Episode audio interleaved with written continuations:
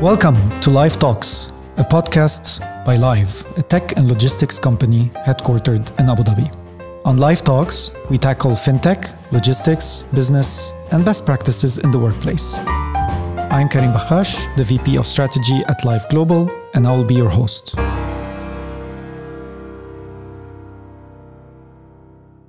Welcome to a new episode of Lyve Talks.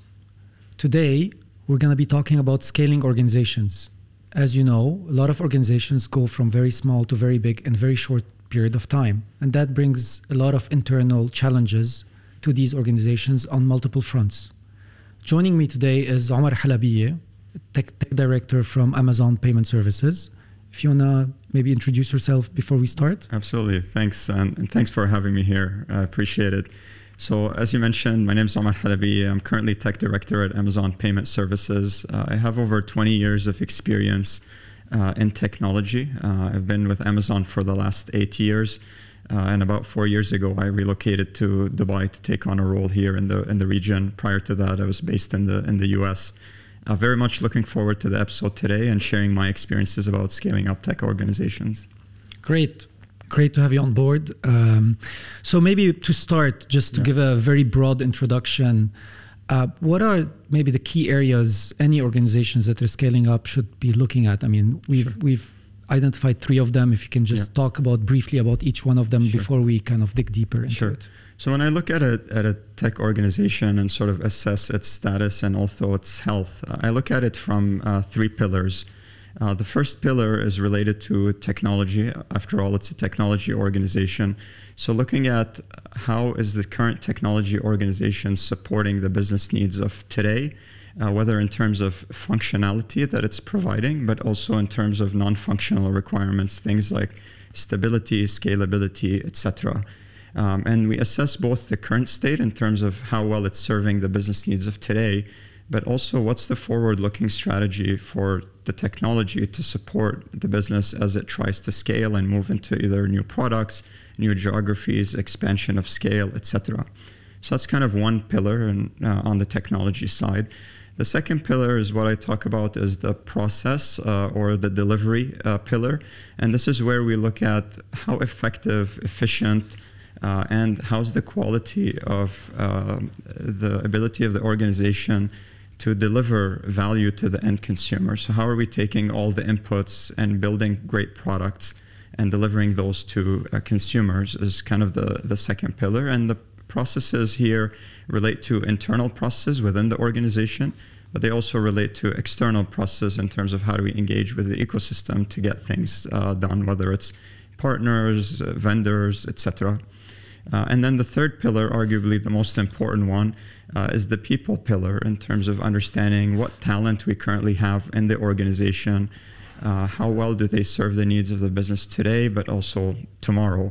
Um, how are we developing our talent? Uh, how are we helping our talent scale, whether through existing resources that we have or ones that we need to hire for uh, externally? And we'll dive deeper into each one of them. But th- those are the three pillars that at least I look at. And I'm always looking at it again from the current state perspective but also how are we building the capabilities on a forward-looking basis to make sure that as the business scales, the organization capabilities are moving along and enabling that scale to happen.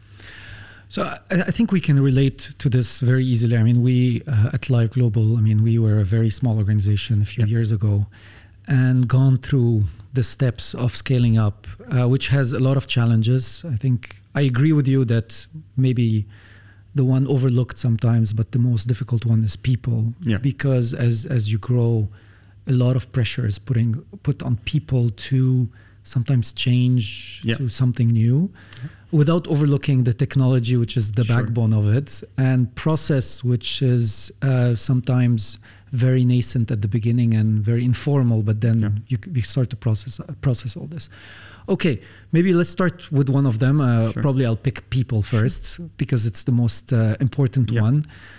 What are the challenges there? What, what, what, are the things that you know an organization, even like us, should be careful about? And sure. maybe based on your experience, also you've seen how these organizations are scaling up. What what pressure it puts on the people? Uh, absolutely, I think definitely people is one of the hardest but most important challenges to uh, to address when it comes to, to scale up. I think two of the things that I'll highlight uh, in people. I think one is what I'm going to call upskilling, uh, and the reason I mention that is that as the organization's business scales, whether in terms of uh, new products that we're trying to launch or geographies and the scale that it brings with it in terms of the support that's needed you'll definitely notice that the complexity of the work uh, also increases. So let's say, for example, you're a software engineer in the organization. Uh, you might have been building software that's uh, needed to be used by, let's say, hundreds of people, but now the software is perhaps used by thousands or tens of thousands or millions of people. Uh, obviously, that requires a very different level of engineering to support. Similarly, for example, if you're a program manager in the organization and previously projects were all being run across maybe one or two teams internally. Maybe the teams are even co-located and whatnot. Uh, whereas now you may be dealing with dozens of teams internally, maybe split across countries, uh, time zones, etc. Maybe even the programs involve outside parties that you're working with as well. That requires a, a very different level of skill set in terms of experience to be able to, let's say, manage stakeholders in that respect, handle escalations, etc. So you'll have to identify what are these, uh, let's call them talent gaps that you have. Some of them you'll be able to bridge with the existing team members that you have through upskilling them and giving them that experience. But there are cases where either the talent is, let's say, non existent, or maybe the talent gap is too broad or, or, too wide to be able to be closed effectively internally. And that's where bringing in external talent who has that experience, who's been there, kind of done that, can help. That's on one aspect. Um, the other aspect is what I call specialization. So typically, when uh, in a startup, we tend to index on uh, generalists because they can do a lot of things uh, with fewer people. Uh, but then uh, again, as your business scales, uh, you'll definitely need some specializations for areas where the complexity has grown significantly. So, an, an example of that would be uh, let's say at the beginning, you may have, let's say, a software development engineer, and between a product manager and a software development engineer, they figure out, uh, let's say, a basic user experience or a customer experience for a consumer facing product.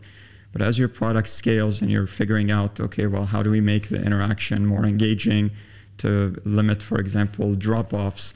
Uh, you're going to have to develop like a best in class UX CX, and you may need to bring in like a specialist UX designer to help bridge that gap of the user experience. So some of that you may have existing folks on your team specialize in one area versus another. In other areas, you may have to hire specialists. I think across both of these dimensions, and as you rightfully mentioned, you'll face a lot of challenges internally because as you approach existing talent uh, and convey the message of either upskilling or specialization, people may see this as a potential setback uh, in terms of their career. So, for example, they may be handling three or four things, and now because of specialization, you're asking them to focus on one thing. They may see that as a step back in their career relative to where they are. So, how you deal with these situations is extremely both sensitive and critical uh, in approaching it with a high level of empathy and really clarifying for folks what does the path forward look like for me in this organization and how is my performance going to be assessed because your performance moving forward may be assessed quite differently than it was uh, before based on your responsibilities I think I, am I've seen it in the organization where uh, as we grew out from one country to multiple countries, we've had to take certain people into side steps almost. Yeah. Uh, where someone could be growing into a bigger role, but then suddenly got maybe side jobbed into yeah. something that may look smaller yeah. in title. Sure. But actually is bigger in potential. Yeah. And I think where we spent a lot of time explaining to these people is yes, it might look on the title that you've been kind of downgraded if you sure. want, but if you look ahead, that's actually the place where we have more potential and that's where we grow. So the way we looked into it is explain more and more like what does it mean when you move into this new position? I'm not saying it's easy. No, a lot of a lot of them absolutely. actually leave. Yeah, yeah, yeah. When you do this, because they, it's also about what you were doing. It's about your position, right? Absolutely. So you feel like no, that's not. I was bigger than this. I'm not for that. Sure. I will just move on. But that brings another question: like, how do you make sure you retain then all yeah. these people? Because as you grow, you said you specialize. You might look as you're sidestepped. You're part of a small organization. You're a big organization. You might not like it is there something that should be looked at sure. to retain? Sure, I think uh, absolutely. I think uh, definitely that's a that's a challenge. Um, I would say a few things that at least have helped uh, in my experience in, in doing that. I think first and foremost, having people uh, brought into the let's say the updated uh, vision or strategy in terms of the expansion that you're doing and the opportunities that it's bringing. So buy into the vision has to be there at sort of an organizational level uh, for individuals to be brought in. I think beyond that, I think taking it to the individual level to help them in detail understand how their new role fits into the bigger picture, how it will help them grow. So, in addition to how is it helping the organization, uh, explaining to them how it helps them grow, give them examples, uh, for example, of other places in either in the current organization or in other organizations in terms of how people were able to leverage these opportunities to grow because sometimes it's only when we see other examples that the concepts really hit home. But you also have to acknowledge that even if you do all of this, there will be people who find like, hey, this is no longer the spot for me. And part of it is just accepting that. I think our, our sort of our responsibility as leaders is to try to bring as many people with us as we can, uh, but they also have to be excited about the both the vision and their role in it. Um, and so we try to bring as many people as we can with us, but we also have to acknowledge that for some folks, it may not be the thing that they want to pursue, and that's okay. We have to accept that as well. Yeah.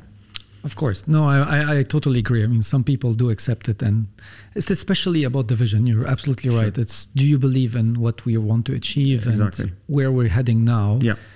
That is the make or break, yeah. usually, what happens. Yeah.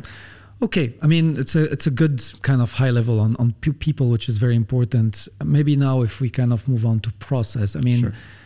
Um, in my experience, uh, I can see that at Lyve when I started, there was not many process yeah. that were in place. Yeah. To deal with different issues, right and left, that might sure. be happening, especially on customer facing. And then as you start growing and going into more complex uh, or complex clients and complex things, you need to formalize more and more these process. Mm. But maybe I'm talking a lot about customer facing process, sure. which I find as the most important. But there must be other things that are very critical. So maybe you can tell us also from experience on that topic. Absolutely. I think as the as the organization scale process really helps us ensure that we're doing things uh, effectively, efficiently, in a repeatable manner, and we're maintaining a high quality bar, which I think oftentimes, and the lack of uh, essentially consistency, may cause us to be suboptimal in terms of outcomes. Uh, process side impacts all facets of uh, what we do, and I'll give a few examples. So, starting with people, since we were just on the topic, I think a few areas where process is immediately becomes visible and important uh, are areas like, for example, hiring talent uh, or developing talent, uh, or, for example, onboarding uh, new talent. So, as a, small, let's say, startup, your hiring process may be quite simple. You, you meet with the CEO or the, or the founders or co founders, you have a discussion, and then a hiring decision is made. As the organization scales, um, this becomes challenging even just from a scaling standpoint in terms of getting these things done. And that's where having like a formalized let's say interview or hiring process in terms of who's involved how many rounds of interviews are there what questions do we ask etc ensures again that we're able to move efficiently and effectively in this but also uphold the common standard across the company and ensure that we're hiring people that uh, that meet the bar is one example another example that becomes very important we talked about onboarding because as you're trying to sort of inject so much new talent in the company, you have to get efficient at how do you ramp people up. Uh, because maybe previously you used to get that person, maybe they spend one week with each person or each function to ramp up. But now you have, you're hiring maybe 50 people in a week.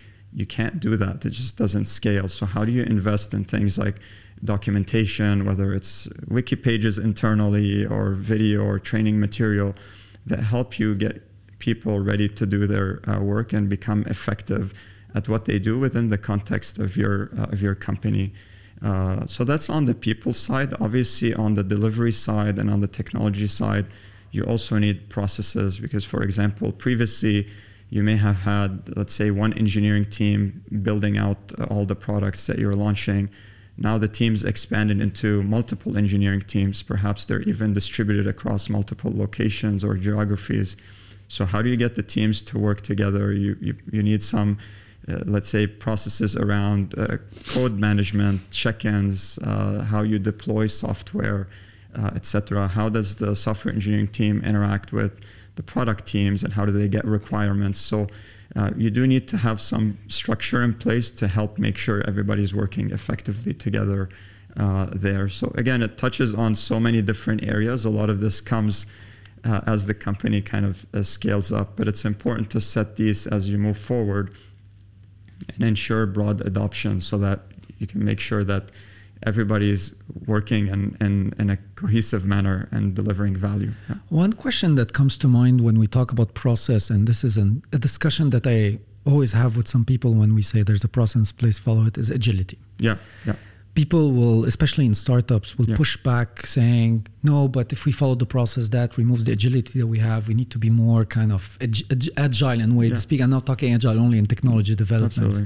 How, how, do you how do you respond to that, or how do you tackle these kind of discussions about process is too formal, like corporate? Sure. Agility is startups. Sure.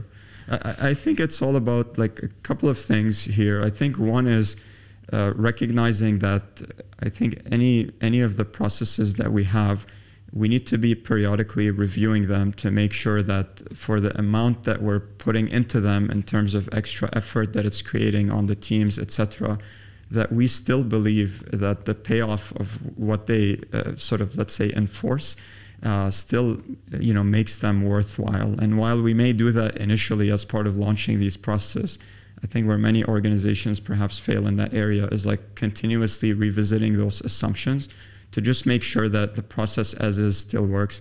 And I'm saying you may get to a point where you say we don't need this process anymore at all, but maybe it can be tweaked uh, is one one area. I think the second one is really helping people understand why we have these uh, these processes in place and the importance of consistency because ultimately as an organization we also have to make sure that whether it's a let's say one engineering team is working on a project or maybe another uh, or wh- whatever the case may be that we're doing things consistently. And we can't lean on good intentions uh, for that uh, because otherwise the outcome predictability becomes like if one person works on this you get one kind of result. If another person works on it you get a completely different result there. So those are things that have that have helped. But obviously it's something that we we need to continuously inspect uh, in terms of like how much process do we have and, and how is that impacting agility? Uh, i think that's the key to making sure this continues to work yeah. Good. Okay um, maybe now going to technology which yeah. is quite critical in yeah. scaling companies um, maybe I'll I'll first give you sure the, to answer that very important question. Then I'll also give you a bit of my my sure. my experience in the scaling up of technology. Yeah. So, how critical is it? I think there's a make or break moments usually yeah. in technology. Yeah. So definitely uh, super important. So I think when we look at technology, you know, going back to what I had said uh, earlier, I think the first thing is to figure out what state of technology is in supporting today's business needs and making sure that it's stable uh, in, in that respect, meaning we're able to support today's business. Uh, I'm not saying in some ways completely hands off the wheel, but in, in some way, like we're able to sustain what we have uh, without you know spending a disproportionate amount of effort. System are stable, they're running, they're supporting business needs, which then we need to make sure that that's kind of the current state. But then we quickly need to make sure that we understand as tech leaders where the business is headed, uh, what objectives does it have over the next, call it three year window, uh, in terms of new product launches, geography expansions, whatever the objectives may be, and make sure that we're starting to invest in, uh, in projects and efforts that help make this a possibility uh, for the business. Otherwise, what you'll find is, uh, you know, you're trying to implement something on the on the business side but your technology is one or two years behind and not able uh, to support that. whether not supported at all or maybe supported, but it takes way too long in order to do that. I think one particular aspect of technology scale up that's uh, maybe often overlooked but is super critical is simplification. Um, so as you uh, sort of start software, uh, typically you can get you know something launched relatively quickly and be able to meet the business needs. The hardest challenge then becomes is as you start piling up you know additional products into the mix, um, your technology footprint starts to get more complex. And what you'll notice in terms of symptoms are things like things take too long to get done. So you were able to launch features in weeks, now it's taking months. Another symptom is that you launch, try to launch one thing, and then you end up breaking three or four other things as a side effect, or maybe you forget about some things. So those are all symptoms that, hey, we're not necessarily investing in simplifying what we have so that we can maintain that agility uh, moving forward. So, how do we make sure that we right size the investment on simplifying what we have to make sure that it's ready to be bolted onto? And I think the kind of to your comment on make or break and why this becomes uh, important is because of the fact that technology investments take time to both implement and then they have longer term implications. And so if a company waits too long to realize that hey, the technology we have today isn't suitable, uh, that's a very difficult spot to be in because it's going to take you maybe at least a year to get into that state. So you'll always be in that uh, catch up mode. So having a forward looking strategy becomes super critical. Otherwise, you may fall behind and it may be very difficult to then catch up. One thing, I mean, two things I've seen, sure. right? And and um, I'm not sure if you remember. I mean, some of the early tech things that were very popular. I, am the one that comes to mind, and not doing any promotion here was WhatsApp. Yeah. I remember the early days of WhatsApp when it started. It was replacing other tools that were out there, and it used to fail every two days yeah. because of the massive success that it had. Sure. And when downtime for like it, I used, I remember there was like a downtime, and it says downtime three hours. I mean, it was yeah. it was normal, but people kept coming back to yeah. it because it was so popular.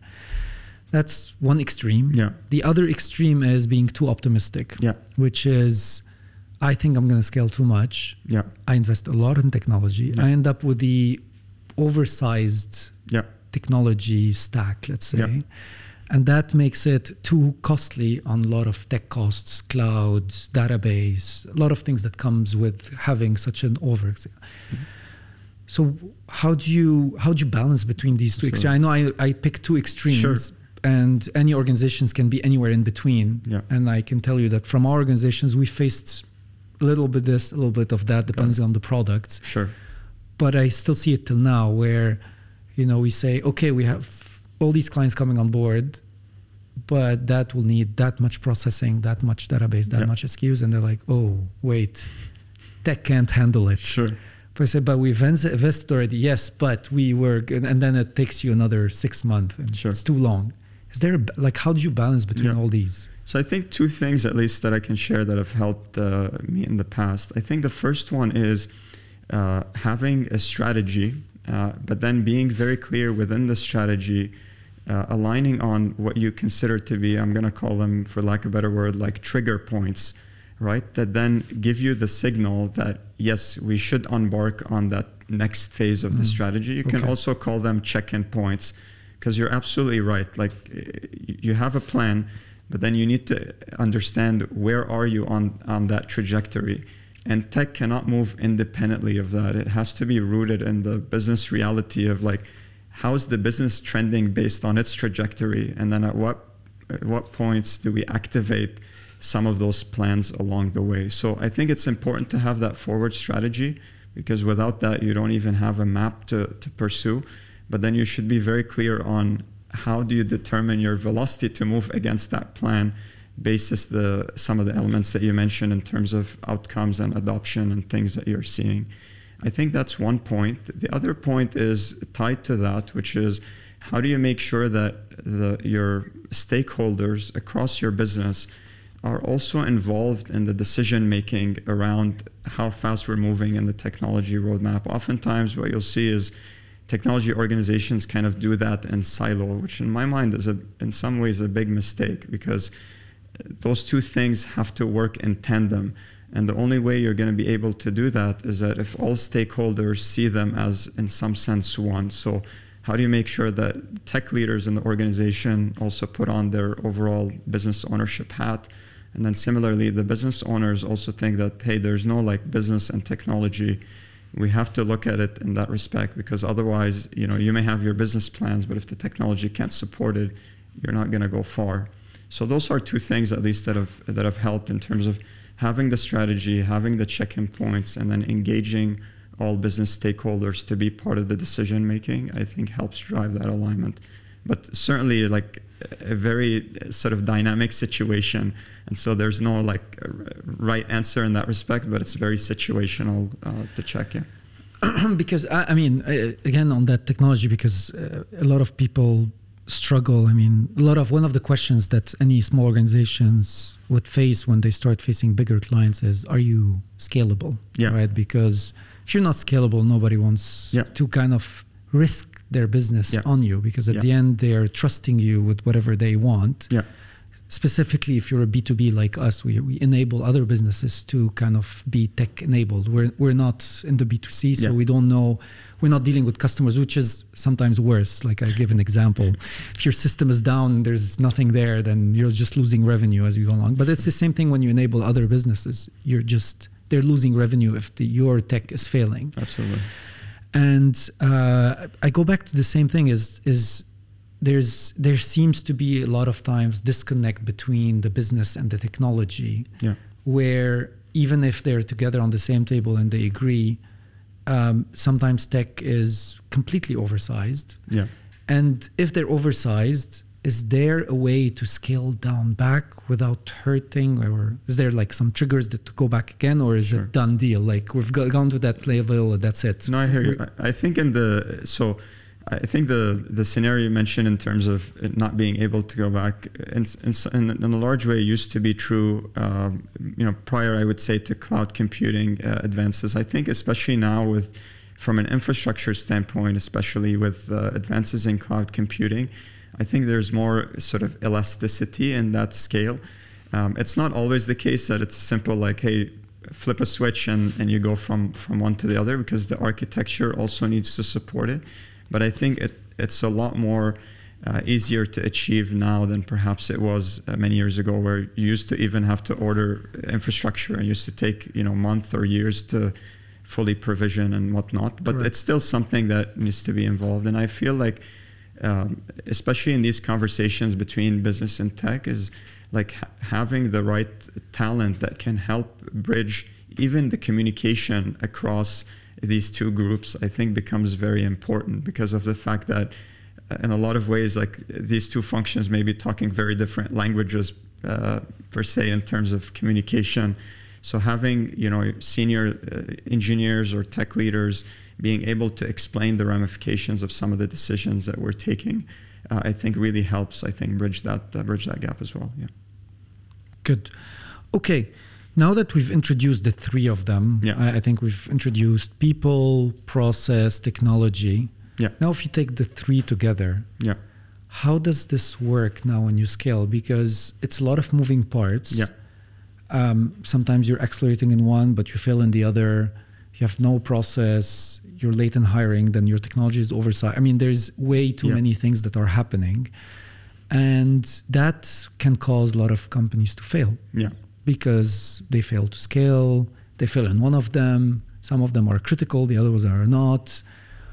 Where, where do you think this, how does this plays out? Because I, I've seen different organizations do this differently. Is yeah. there kind of a playbook or kind of a way to handle all this? Sure.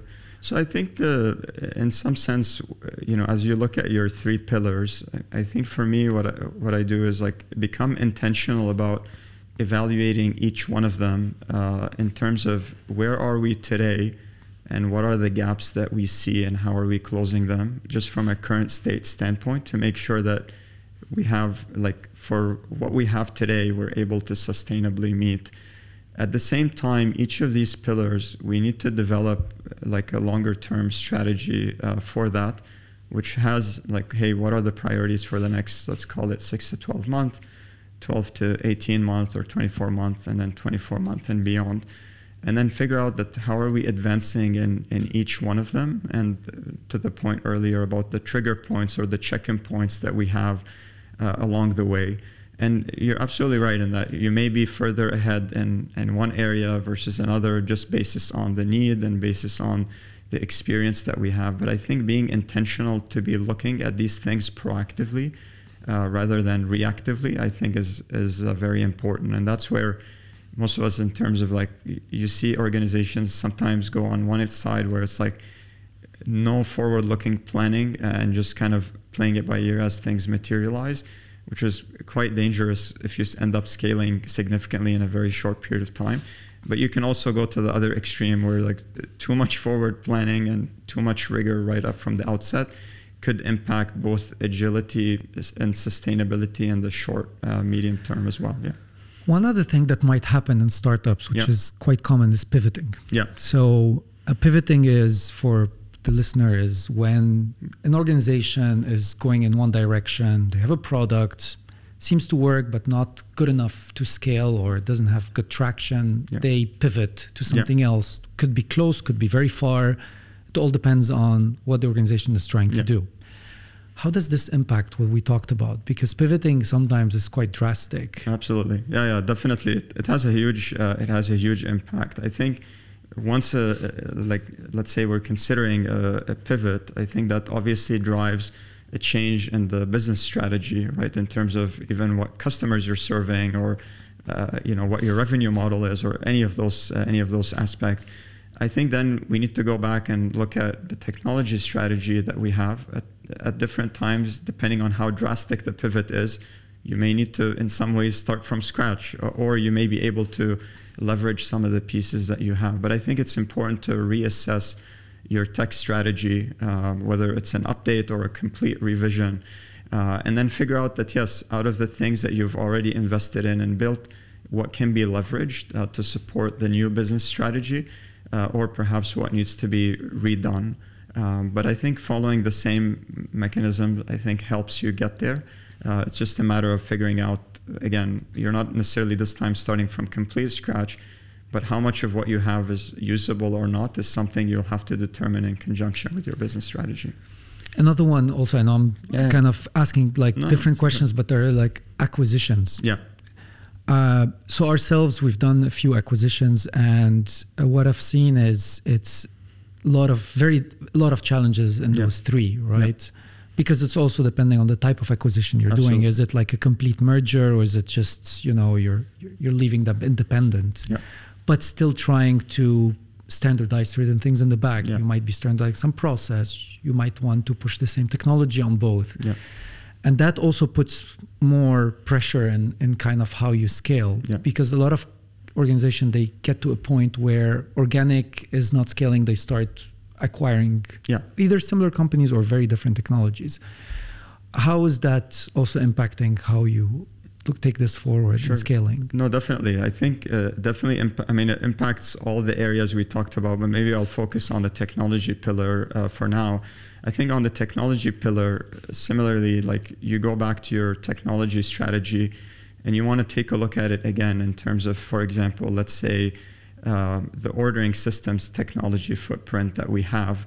How convicted are we that let's say the current solution that you have within the let's call it the mother organization that you're part of uh, that you have will meet and support the needs of customers over the next three years? And you may take a decision that hey this will become let's say our golden technology for ordering moving forward in which case you know that even if you go and acquire another company and they have an ordering solution eventually you want to get to a point where you merge that into what you have now, of course, then you have to figure out that, hey, in between, between the time you acquire till you get to that point, uh, going back to the discussion on trigger points, is like, what trigger points do we actually use to tell us how quickly we should move in that direction? And you may say, like, hey, this becomes something we work on like literally day one post the acquisition versus saying like we will let it run through and maybe for example, all new onboardings go to the new ordering system, in which case we let the older system kind of uh, degenerate over yeah. time and, and kind of uh, uh, sort of pass and uh, go by passing with time. So those are the things you would look at. But at any point in time, you should have a, a clear technology strategy across your teams that really helps them understand like what's the future of the technology that we have and what are we working towards even if in between you may have a lot of these hybrid messy states in between that you need to manage but you need to be clear on where you want to get to eventually yeah. okay maybe to summarize all yeah. what we've discussed um, can you please recap for any of the listener what are the key things they should be very careful about sure. so not to fail when they scale up yeah. like just the key points, the sure. key takeaways. Yeah, so I think on the on the on the people side of things, I think making sure that uh, as we talked about, like you're a re- respecting the talent that you have and what they've achieved to date, because you wouldn't be in a state of considering scaling up if what you've done so far isn't successful. So you want to recognize the team that you have, but you also want to make sure they understand that for us to tackle the next wave of growth we have to change. We have to change the way we do things in terms of process. We may have to change the technology that we have to help the business scale. But I think you know recognizing that, bringing them on board, but also being clear that things need to need to evolve, I think is uh, is critical because you want to make sure that ultimately you bring the organization along. Otherwise, you're going to go halfway there and then figure out that hey, you don't have the team with you that's needed to help you be uh, to help you be successful. I think to me is probably one of the core uh, one of the core messages. I think the other core message is just being intentional about uh, forward planning, uh, because you cannot decide that in any one day that you want to scale up and you can just go. So being intentional about planning, thinking about like on the people side, what talent do we have today? What talent do we need tomorrow? What's the gap and how do we bridge it?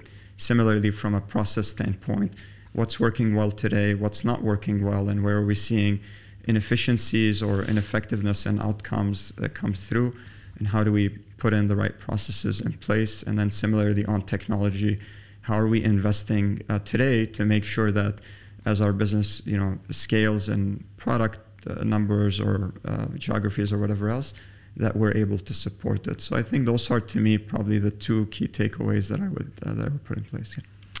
Great. Well, thank you, Omar, for being our guest today. No worries. Yeah, most welcome. And uh, that's it for today from Lyve Talks. Uh, you can uh, find us on YouTube or anywhere you get your podcasts. Thank you and see you next time.